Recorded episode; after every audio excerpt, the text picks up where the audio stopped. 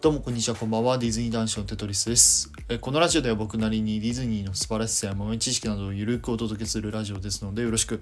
お願いいたします。さてえ今回もですね楽しもう BGS ということでえ前回に引き続きミステリアスアイランドのえバックグラウンドストーリーをお話ししたいなと思います。で前回同様ですねあの概要欄の方に YouTube のリンクを貼っておきますのであのぜひそちらも見ていただくとよりですねあのバックグラウンドストーリーが分かりやすいんじゃないのかなと思いますので、えー、ぜひ参考にしてみてください。はいということで早速ですねいきたいなと思うんですけど、まあ、動画を見ていただいて左手にですね、えー、ショップがあります。でここのショップの名前がですねノーチラスギフトという、えー、名前が付けられております。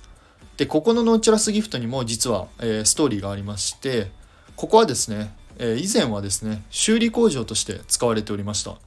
その修理工場っていうのがあの以前お話しした、ま、小型潜水艇とかを直すための、え、修理工場として使われてました。ですのでここのノーチラスギフトの周りを見ていただくとえっ、ー、となんか海で着る防護服みたいな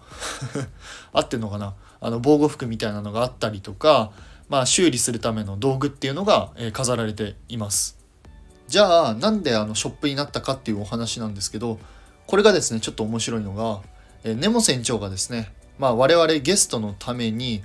まあ、地底とか海底でねあの取ってきたものを、まあ、ゲストの皆さんにあげようじゃないかということで、まあ、ここの修理工場はなくなって、えー、ノーチラスギフトという、えー、お土産屋さんになりました。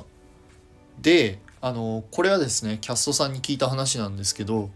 あのそれこそ多分オープン当初とか昔ですね。昔はここのノーチラスギフトにおそらく地底とか海底で採れたであろう緑の石とか赤い石っていうのが実際に販売されてたみたいです、